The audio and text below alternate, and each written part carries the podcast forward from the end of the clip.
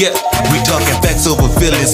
Check my statistics. If we talking about go, you gotta give me a mention. This is rational hour. If we being realistic, this is rational. They said I couldn't do it, but I did it. Work ethic like mine, but you know that boy is a problem. It's a problem.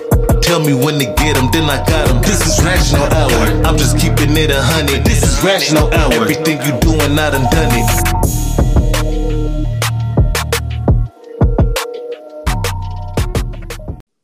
Welcome to the Rational Hour, Ryan. Please help me welcome a very special guest on today's show, Lovey Jung. How you doing? I'm doing great. How are you doing, Ryan? Good. I really appreciate you taking the time to come on the Rational Hour, Ryan. Uh, my uh, front line as a worker with the Riverside firefighter and a paramedic. Are you still currently working on Engine One? How are things going for you? Oh, it's going great. I'm actually I'm working on engine five. That's where I am stationed at now. Um, and the reason why I have moved from engine one to engine five is because I got promoted to engineer from firefighter paramedic. Now, 2020 was such a, a tumultuous year, Lovey. Um, I know you've probably seen a lot and a lot of things going on. How have you transitioned from 2020 to 2021? I think um, you know everyone had their setbacks in 2020. It was tough for everybody, so we kind of have to you know put it in perspective. Um, some people were actually uh, worked from home and are still working from home, whereas you know being a firefighter in the front line, we have to I have to still go to work, and uh, my coworkers have to still go to work and be there for the community. So it was not too hard of a transition for us at work. Just a couple different you know policies of our protective gear that we had to uh, put on during medical aids. But other than that, it was an easy transition um, for that part. But then having to um, go on increased COVID calls and worry about, you know, if we had COVID or if we didn't have COVID. So it, that that part was the difficult part. And then, you know, the community and everybody else going through um, COVID and get testing positive and losing loved ones. Um, so that was a tumultuous year. But transitioning from 2020 to 2021 is easier because now we're kind of in the downslope of the COVID and um, it's not as busy or impacted, but it, it is supposed to pick up here pretty pretty uh, rapidly in the fall. Yeah, Lovey, God willing, everything goes forward and and you know things go forward in the fall and the winter. Uh, lots going on in the world, like you said.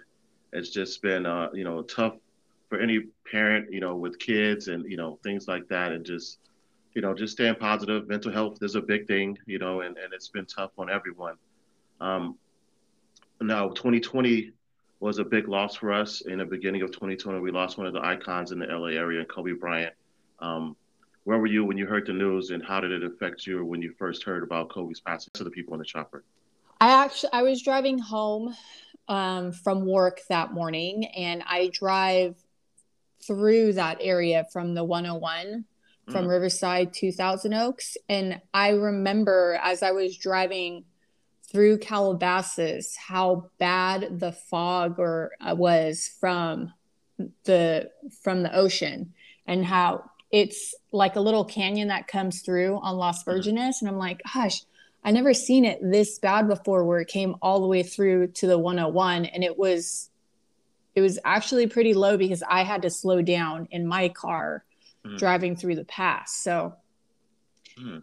um, I was driving through and then I heard it on the radio as I got home what had happened. So that's where I was. So I was somewhat in the area. And then I went to, I actually went to lunch with um, a couple other USA softball players, Tairia Flowers and Natasha Watley. And we were just sitting there, just I guess, in just flabbergasted because it was on the news now, it was on TV, it was breaking headlines. And I, I was like, is this real? Like, is this really happening? Mm-hmm. And so we were just sitting there, just watching, you know, having lunch, um, enjoying each other's company, but then just watching this tragedy go go on on the news. Yeah, it was really heartbreaking uh, when the news came down of the, the lives that were taken in that chopper. Um, you being, um, you know, on the front line as a you know, as a paramedic and a firefighter, um, visibility and in the, the, chopper, uh, everything that happened. Um, what's your opinion on that? Was it just basically the pilot just had bad vision and it just with a canyon, you were, you kind of were in that area. Uh, could you basically tell how hard it would be to navigate through that terrain? Well, I'm not a helicopter pilot and I wasn't, you know, up there in a helicopter. So I'm not really sure. And I don't like helicopters to begin with. Um, I think I've mm. writ- I've ridden in a helicopter one time and that was over Hawaii just to see the views. Um, and that's probably my last time. but um, I, I really don't have an opinion on it. I could just tell you from what I saw early that morning when I was driving through. And like I said, I had to slow down on the 101 freeway going through that pass um, in my was, in my vehicle. It was that low. It was that bad. Oh wow. Mm-hmm. Now, Lovey, growing up, um, you started out in the islands. Um, how old were you when you left the islands, and what was your experience? Well, my parents came over to the mainland when I was about four or five years old, so I don't really recall any um, island living when I was, you know, that young. Mm-hmm. But we, my parents were able. We went back um, often, and I go back often now to see family and friends and visit. And um, it's just hard because my dad's mom, my grandmother, passed away during the pandemic, and we couldn't fly over or see her or um, even be there for the funeral. And then I also had like a um, cousin who just passed away from cancer over there. So it's pretty tough because of COVID. You just can't get around as easily as we used to be able to. Right. Um, and then even seeing loved ones in the hospital, you know, it's it's just tough. Yeah, it is. That's the thing right now. It's just it's hard to kind of just navigate through your normal life because of this. Um, how big were your parents in your life?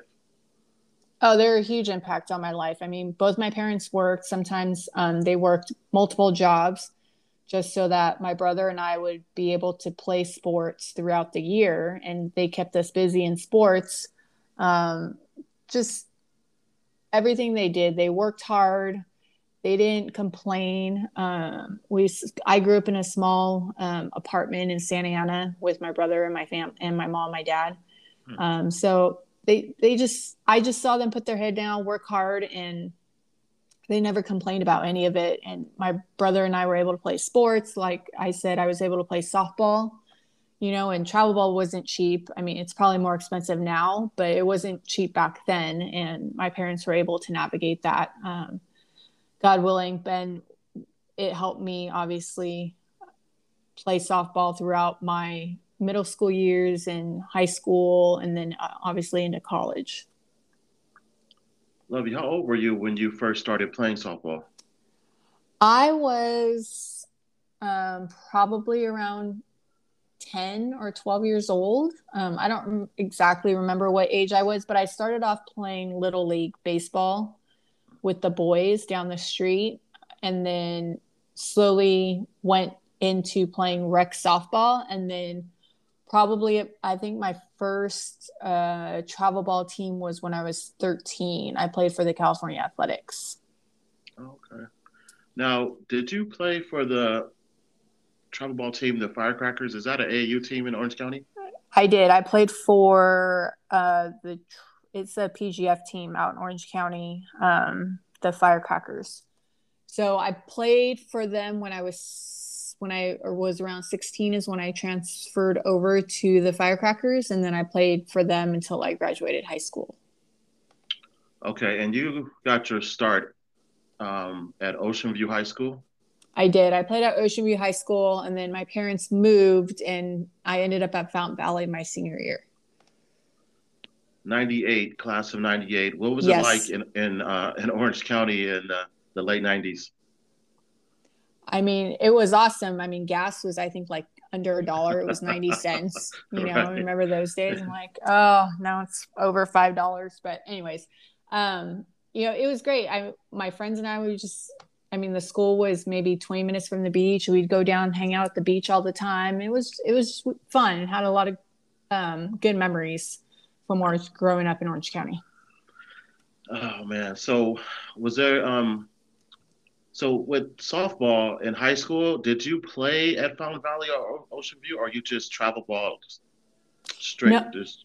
no I, I played high school ball because travel ball um, has to has to stop right before high school starts and then you play the high school season and then you can pick travel ball back up again or go play on the travel ball team. So none of the travel ball teams played um, during the high school season. They might have practiced or have gotten together you know to do mm-hmm. hitting or fielding but there there weren't any games that we played during the high school season. Everyone went to their respective high schools and then played in their high school and then got went back to their travel ball teams after the high school season.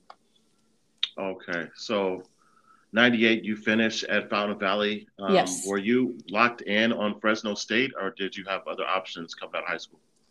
I wasn't highly recruited actually out of high school. I took one other uh, trip to marshall university out in west virginia and i took a trip to fresno state and those were the only two trips that i was offered out of my junior year.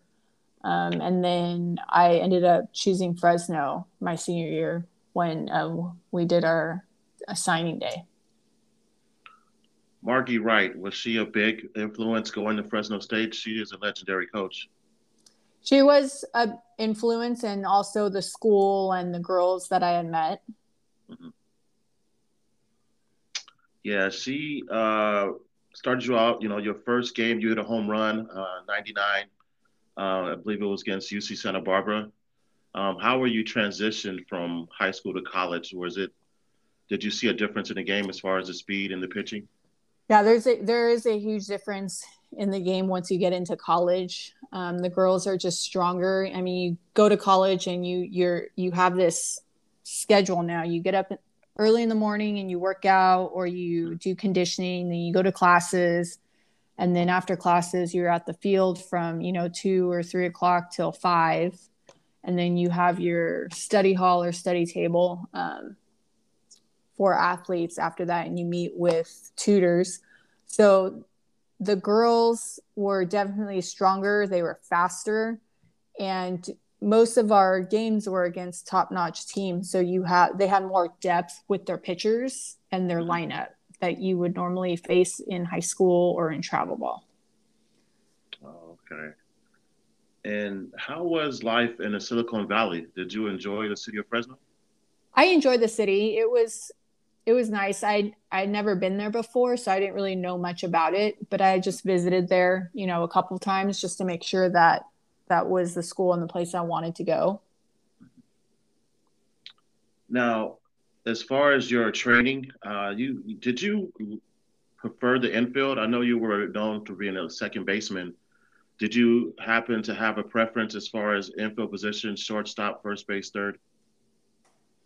I was more of a middle infielder. I enjoyed the middle infield. I really I liked shortstop, but I liked second base for different reasons. Um, I like second because you had you had to do a little bit more at second base than at shortstop. I mean, there's the you got to cover second, and on a steal, sometimes if the shortstop's not going to cover second, and then you also have to cover first base on a slap or a bunt. So there's more, I feel like, going on on that side of the field with second base is concerned than with shortstop. But I, I enjoyed both positions. I really didn't have, you know, any issues playing either one. It's just whichever one, you know, the coach put me at, I, I would play. But I enjoyed both of them. Okay. Your freshman year, you had a 330 average, 50 RBIs. Your second year, you had a 390 average. Um, just you were off to a great start. Um, and then you had a situation where you were looking to transfer. Can you fill me in on what exactly happened and, and why you end up leaving Fresno?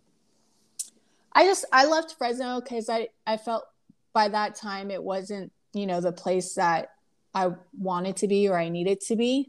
Mm. Um, it was more for you know it was personal reasons and it wasn't it was just different than what i had expected.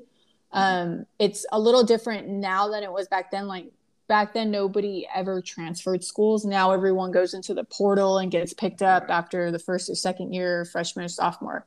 So it's almost unheard of of people transferring um, schools. But the but what I can tell you is that I wasn't planning on transferring any to any college. I was actually planning on quitting college and then going coming home and then going to a junior high to finish out my gen, gen eds and then figure figure it out after that. And hmm.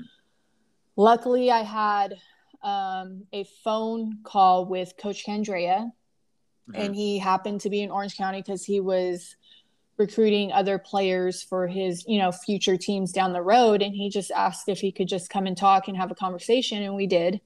And the one thing that he did say to me was um, you know I, I really want to be your coach and i i want to be more than your coach. I want to be you know a person that helps you throughout this transition from you know going from one college to another and also from high school to you know early 20s you know because that's a huge transition.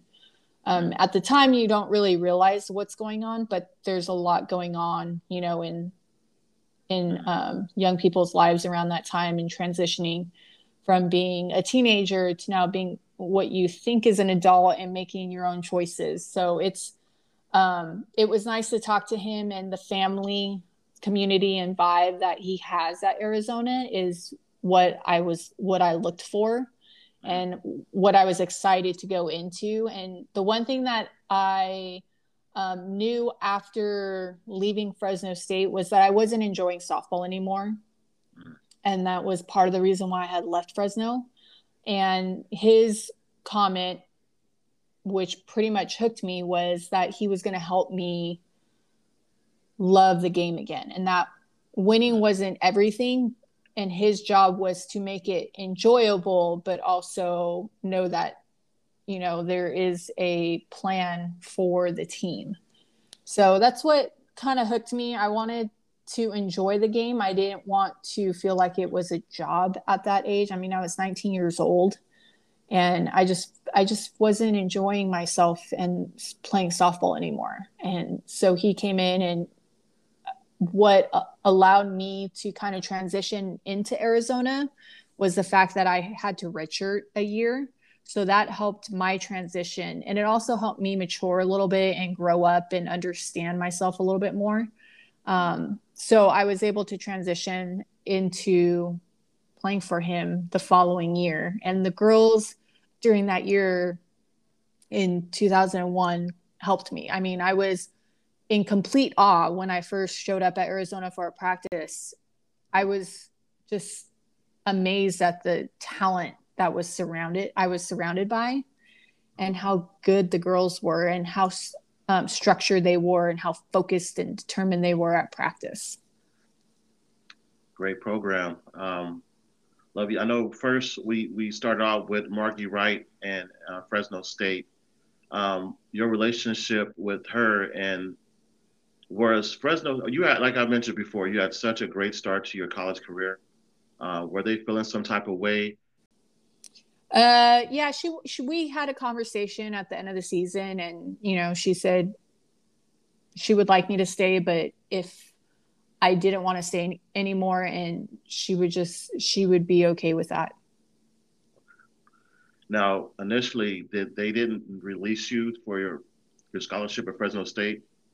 No. Did that, did that set you back at all? Yes. So I had to redshirt okay. the following year. So there's there's a couple releases that you have to get. I don't know if it's changed now, but when I had played, I had to get a release to play the following year mm-hmm. and a release to um, I guess get financial or not financial aid, but to be able to get um, a scholarship from the school I was going to. And she did not release me for either. So I worked all summer and all fall prior to going to Arizona in 2001. And a lot of that money obviously was used for my lodging and boarding. And then my mom worked really hard to find me the right financial aids to be able to pay for the school for that year. Mm-hmm. So I paid for, well, I ended up paying in the end because I got financial aid for my um, junior redshirt year at Arizona. And then the following year, Coach Candrea was able to put me on a scholarship for my junior, my sophomore year, or my junior, my senior year that I actually played. Uh, were any of the local schools in the running for you to transfer after you left Fresno State, Cal State Fullerton, Long Beach State? Any of the locals? Yes, I talked to um, Coach Gromacki from Cal State Fullerton. Um, but at that time, I was pretty headstrong. It was early on, right after I left Fresno State, and I was pretty headstrong about, you know, I don't want to play. I'm I'm good. I'm just gonna go to junior college and do my thing. Um, and then Coach Candrea came in towards the end of the summer. And that's where I got in the conversation with him about transferring to Arizona. Um, like you mentioned, um, Coach Candrea, great program at Arizona. The Pac uh, 10 at the time, loaded with Cal, UCLA, just great softball teams. Um, you said you were not when you first stepped on campus. What was um, some of your practices like in Tucson? they're intense, you know, and he has a schedule and he sticks to it and he expects a lot out of his um, athletes and his team. And the reason why he expects a lot is because he gives so much and he works so hard during practice. So that's the one thing that made me want to work harder at practice. Um, was seeing all the other girls work hard because they had been there, they knew the program, they knew the culture and the traditions, as well as watching Coach Candrea, he just wanted to be better than everybody. And he would sit there and he had his practice plan depending on what you did or what the team did the weekend before and going into the following weekend. And he just, he was just focused every time he knew what he wanted to, to obtain at the end of the year and he was he just does a very good job of intermixing all the athletes that come from all different parts of the country with different backgrounds diversity and cultures and gets everyone together to be like-minded on the field and just mesh so that they have a really really good team now lovey uh, your career i mean you seem to just peak up up and up in your batting average what did you do to patent your hitting? I mean, how did you get so good at hitting? I mean, you really improve your average almost every year of your career in college. Uh, I'd have to say uh, probably the a couple things. I would say one, I had to redshirt, so I was a year older when I went into my junior, my senior year, a year older than the other um, girls that I played with and against. Um, and then the other part was that I was also playing USA softball over the summer. So I was playing with Lisa Fernandez and Lori Harrigan and um, Laura Berg. You know, I was playing with great, great athletes that knew how to play the game and play the game at a different level because now they were older and they're professional athletes. And there was just a different take on being a USA national and Olympian. And they were all of them were Olympians at the time. So there was a lot of, you know, I need to pick your brain. What do you do? Th- what do you do when you're in a 3-0 count or what do you do when you're in an 0-2 count? So I just was very lucky at the time to be surrounded by better athletes or better softball players than me. Um, mm. So there was just a lot to learn. And when you play at that level of USA softball and against some of the best athletes in the in the world, when you come back to college, the game kind of slows down. And you hear if you go back to this past year and Dejah being on the USA team the last couple summers for Arizona, you'll hear coach talk about how she had to up her game when she goes when she went and played USA softball. And then she you, she also learned a lot from the older girls. Some of them are in their 30s mid 30s and have been playing the game for a really long time.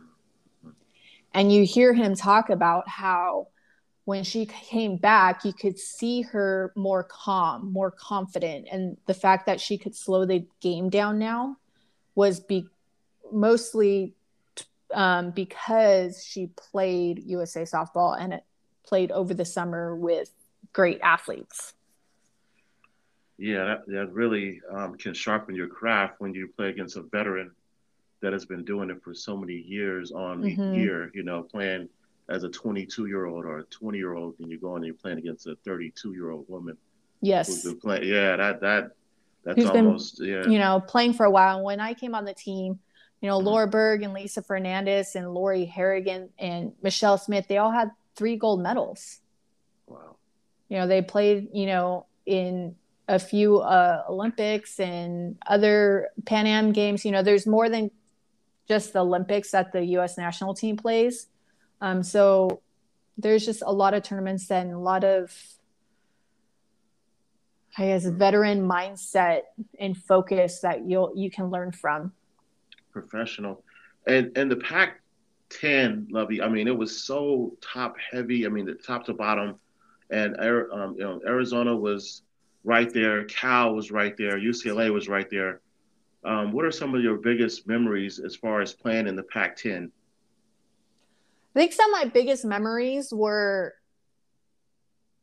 trying to just focus on each and every pitch as a hitter and then just trying to get better at practice as a fielder. Um, and then also just duking it out over the weekend because the schedule is different now but when we played back then I, I sound like an old person now when we played back then um, it, the schedule was you played two games you know at ucla and then you would fly out saturday night and play washington sunday and then f- fly home so it was a three game series but mm-hmm. you would play two games at one um, university and then you would fly to another one and play one game and then that it, that would switch the following year um, so it was i just remember that after every weekend that we played i was exhausted just from the travel for one because you were flying multiple times not just flying to ucla and then flying back. And you were flying sometimes to different time zones from one school to the next school on the same weekend. And then having to play some of the best players in the country you know throughout the weekend. And then we get monday off which was you know my nap day. And then you have to gear back up for the following weekend. Oh wow. That's tough. I didn't know your guys travel was like that. That that's really uh that makes it a lot harder you know just to go from la to seattle back to tucson you know that's a big triangle mm-hmm. Lovey, I mean, that, how much do you hate Cal? I mean, I just look at you guys' schedule from your past years in college, and Cal was like a thorn in you guys' side. All the teams in the Pac 10 and in other conferences were really good. I mean, any given day, anyone could beat you. Right. Um, but Cal, yeah, Cal beat us a few times when it really, really counted. Thanks for bringing it up. Um, but but all the teams, all the teams were. I mean, they were just so good. They had yeah. pitchers, you know, two or three pitchers in their lineup that were amazing. And then there was no holes in anybody's lineup, one through nine, and even off the bench.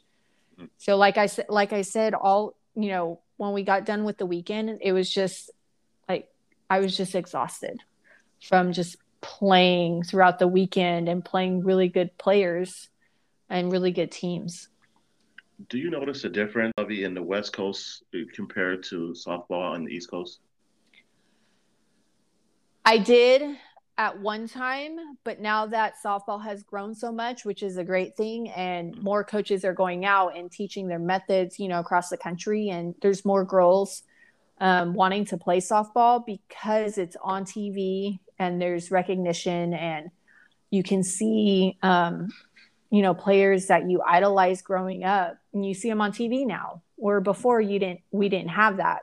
And it's amazing that all the games are on espn uh, and not just the championship game anymore. So every single game is play, played on espn and so now there's a wider range of a fan base and more girls can watch their you know mentors or their idols that they want to play you know like or colleges that they want to play for Mm-hmm. But now it's a little different because now everything's kind of evened out across the country. So I don't really see any more of a difference anywhere um, talent wise across the country. I think from East Coast to West Coast, a lot, all the teams are really, really good. Yeah, I, I just noticed, you know, being um, a fan of, of baseball and softball that you know, they do these regionals for the playoffs, and a lot of times the, the West Coast teams beat up on each other. And I, I feel like there's so much talent when you look at the Cal State Fullertons and the um, you know the SCs and and Long Beach States, and then they're not. I don't think that the talent is as rich and in the East. It seems to be more balanced now compared to you know our era, but it just seemed like a lot of the talent was more west than east in, mm-hmm. in, in the mm-hmm. previous in the past decades. Now it seems like with travel ball and everything that it's starting to be more of uh, a balance. Yes. Now, Lovey, your senior year, I mean, you really raked. I mean, you had 25 homers, 81 RBIs. Um, I mean, you led Division One in home runs. Uh, you guys lost a nail biter 2-1 to Cal in the championship. Um, what are you thinking at the end of your college career? Um, at the end of my college career, you know, it was it was tough losing to Cal at the end. I mean, we lost to Cal my junior and then we lost Cal my senior year, and that that was tough. But at the end of the day, it was you know about the people and the relationships that we built, and being surrounded by really really good people. Um, hmm. I have to give you know Coach you know, a huge thank you for giving me the opportunity to play at Arizona and and obtain a college degree. You know, it's not very many um, opportunities like that. So I think for me, you just have to see a different perspective instead of just uh, how you won or how you lost. Yeah, yeah, it's it's the memories and just the bonds you create and the networking you created just from the people you played and and coaches that you had. It means a lot in your life and your career. Um, uh, Lovey. So this past, uh, you know, July, we had the Olympics. Uh, great uh, season by the softball U.S. softball team. They lost to Japan in the, in the gold game. Um, did you happen to catch that? And what did you think of this year's Olympic team?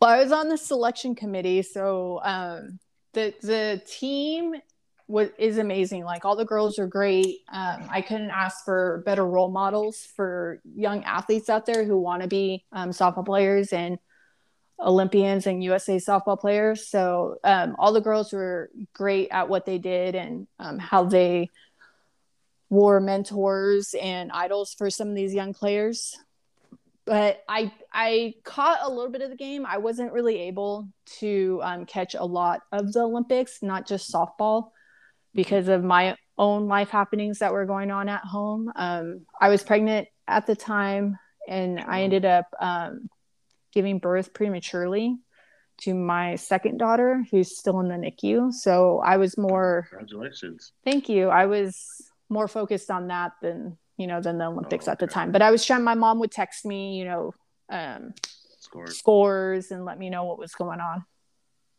Yeah, I saw the championship game and that was really a, a great game. I mean, just intense, intense. Just great plays in the outfield. I mean, just quick plays. Uh, just, I was amazed with Japan's pitcher. They have this 39 year old pitcher that had been pitching, they said, for the longest time. And um, her and I believe it was Monica Abbott uh, had just a, a, great pitching duel, um, and it was um, unfortunate we didn't get the goal, but just a great season nonetheless. Um, I just I just love the whole team, just uh, the spirit that they had in, in the fight. You know, I wanted them to bring home the gold, but it was just uh, just a great game by Japan. So hats off to them. I didn't know you were on the selection committee though. That's pretty awesome, man. So what is that in detail in your as far as um, are you with a panel of, of ex uh, Olympians and you guys choose the field? So there's a there's a panel put together and it's um, five um, individuals and then two athlete reps and I was one athlete rep and Destiny Martinez from Oklahoma is was the other athlete rep. So um, and then the head coach Ken Erickson is one of the seven so basically, we go to tryouts, we get together, we have to f- follow all these athletes from all over the country, and um, we have Zoom meetings and meetings and more meetings mm-hmm. about um, girls and with the ladies who played softball. Um, and we just kind of have to we talk it out and see what's what, and then the girls go to tryouts, and they basically that's how we decide you know once the girls get to tryouts then um, we take their tryouts their and their professional career into consideration and we have to pick a team uh, based on that. Okay. Uh, Lovey, take our audience back to 04 in Athens. You guys played Australia twice. The semifinal, you guys beat them five to zero, and in the final, you beat them five to one. Um, mm-hmm. Talk about those games and how much they meant to you to bring home the gold. I think I was just in awe. I was young, you know, first time first time at the Olympics, and it was in Greece. Beautiful place, um, amazing facilities, um, amazing time, great memories, and just doing it with all the girls and you know the sisterhood that we have. I mean, we still talk to each other, and during this Olympics, I mean, we were all in a text group, you know, just mm. cheering the girls on and you know hoping you know the best for them and the 04 games were just amazing. I honestly remember a few things from the games. I remember um, playing Japan and I remember playing Australia and just just being I guess just in the moment at the time and it was so surreal to be able to win gold and be on the podium and receive a gold medal because when Janet Evans was a swimmer for the Olympic team in the 90s, I was a kid just watching her win all these medals. I'm like, oh, it would be cool because at the time I really, really liked swimming and I was into it. I'm like, uh, oh, it would be so cool to, you know, be like Janet Evans and receive a gold medal. And at, you know, in 04, I was able to do that. And it was just an amazing mm-hmm. moment to be able to share that with other girls you worked so hard with for, you know, the last three or four years. Now, in the Olympics, Lovey, uh, do a lot of the teams interact as far as the, during the whole festivities? Like, will you see like Michael Phelps or Allyson Felix around the around town, or how does how does it? What is the whole environment like? So it's most of the athletes and the teams um, and staff members stay at the village, the Olympic Village, and it's really it's it's huge. It's probably the size of a half of a campus, you know, a college mm-hmm. campus and you have everything from a salon to a grocery store to getting your nails you can get your nails done there. And then you have the cafeteria where there's a wide range of foods from sushi to pasta and mexican food. And then you know you have your mcdonald's that we um, relied on a lot you know but um it's it's its own city in itself and you do get to see other athletes like michael phelps and um some of the basketball baseball players uh lisa leslie. So it, it's fun and i guess those memories of you know getting together in the cafeteria and just hanging out you know throughout the day because there's really nowhere else to go outside of the village except to go to events or games. Mm. And um, it's just a fun, it's a fun time to be able to spend time with other athletes who know the focus, the work, and the dedication, and how much it takes to get to the Olympics, and to talk to other athletes from other countries as well mm-hmm. is was also great, you know, good memories to be able to sit with them and talk to them about how they train because not everybody trains the same, you know, throughout mm-hmm. the world. Yeah. Uh, also, I mean, love, you've been around the world. I know you won gold at, at the Pan Am Games. You were in Beijing. Do you have a favorite um, time as far as your Olympic career? I don't have a favorite time, but I have a favorite place. And uh, we spent a month at the beginning of 2004 in Italy. Oh. And we stayed um, in a like on a campus that had dorms so we had we stayed together as a team but then we were also able to travel to um, venice and to tuscany and to florence but at the same time we were getting up early in the morning and practicing and conditioning and doing our workouts and training together as a team. But that italy is beautiful and the food is amazing hmm. there. Absolutely. Everyone says that about italy. They say they have the, the most amazing food. Uh, it's one of the places that's definitely on my bucket list. Um, i know you're a big angel fan. Um, what do you make of the team hmm. this year and what's going on with the Ohtani and what he's doing as far as playing both ways. I think that's pretty cool. No one's, you know, before in baseball, people are saying, "Yo, you can't do that. You can't play both. You can't pitch and hit yeah. and be a position player." You know, and he's able to prove people wrong and be able to do that and come in day on day in and day out and do what he's doing is amazing. And the Angels are doing amazing and they're always, you know, a favorite of mine. Um, ever since I grew up, you know, I always watched the Angels throughout my middle school and high school years. Um, that uh, you know what he's doing, uh, you know, the Babe Ruth of, of Japan, it's just unbelievable. I don't think it gets enough credit for what he's doing. He is just the unicorn. It, it's amazing that he's doing uh, at the level he's doing it.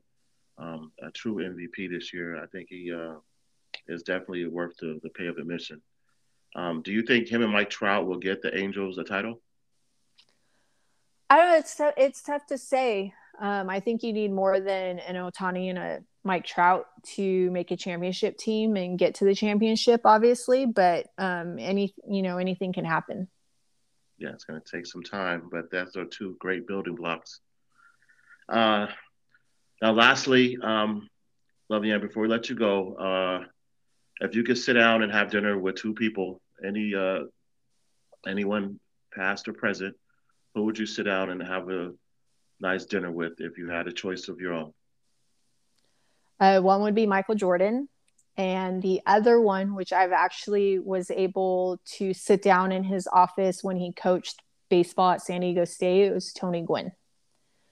Mm, so um, I think I just loved watching Tony Gwynn hit because he was very simple, um, didn't do too much at the plate, didn't have a lot of movement, and he hit for power and average, uh, mostly average. But I just enjoyed watching him at the plate because you saw him working a game plan, but he was also could hit the ball to the left side, you know, and on an in with an inside pitch. So there there was a game plan he was always working and you could see the wheels working. And um, one of the things that him and I had talked about in his office was I asked him, I said, What's the most important part of your swing?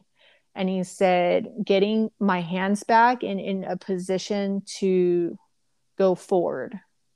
You know, mm-hmm. so like the loading position, some people call it load, but his um, take on it was that you know if I got my hands back in it ready in a position to fire, then I would be ready. And if his foot was down before the ball was in the strike zone area of the strike zone, he was ready to hit, and his body was in position to give him the best chance to be successful. And so I kind of took a lot of that and the information that he gave me and shortened up, not shortened up my swing, but changed my swing a little bit to where now I was getting my front foot down before the ball would come in the zone and my hands were back before I would be going forward because before a lot of a lot of people will tell you that hitting is all about timing. Um, if you're on time, successful, it doesn't really matter usually what your swing looks like. Um, you could have an ugly swing, but if you're on time and you can get to contact um, on time, you're usually going to be successful more times than not. So I took a lot of that mm-hmm. away, that conversation, and I um, changed my swing a little bit to kind of mimic his. I didn't want a lot of head movement because I had to worry about the rise ball. You know, I, mm-hmm. I I couldn't hit the rise ball, so I had to figure out another way that I would be successful on the rise ball, and that was to not swing at it. And the only way that I would be successful was to minimize the movement in, in my body. So I, I had less movement from my head, you know, going up and down or front to back. And that was a lot of the conversation was with Tony Gwynn Sr. was more around, you know, getting your body in a good position to fire and be successful. He was, uh, wow, that was one of my favorite players uh, him and Edgar Martinez are probably my two favorite uh, hitters of all time. Uh, just real poetry emotion, good spray hitters. You know, just just knew how to slap hit and, and utilize, like you said, compact swing inside. outside.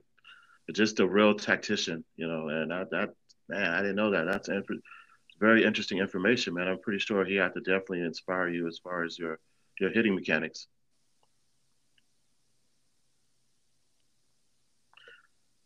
Well, Lovey, I really appreciate you taking the time, and uh, I um, thank you for letting our listeners know about your life and your career as a uh, growing up in Orange County to becoming a great uh, Olympian. And uh, I thank you for coming on, and uh, maybe um, I can have you on later on down the line. Oh, I appreciate it. Thanks for having me, Ryan.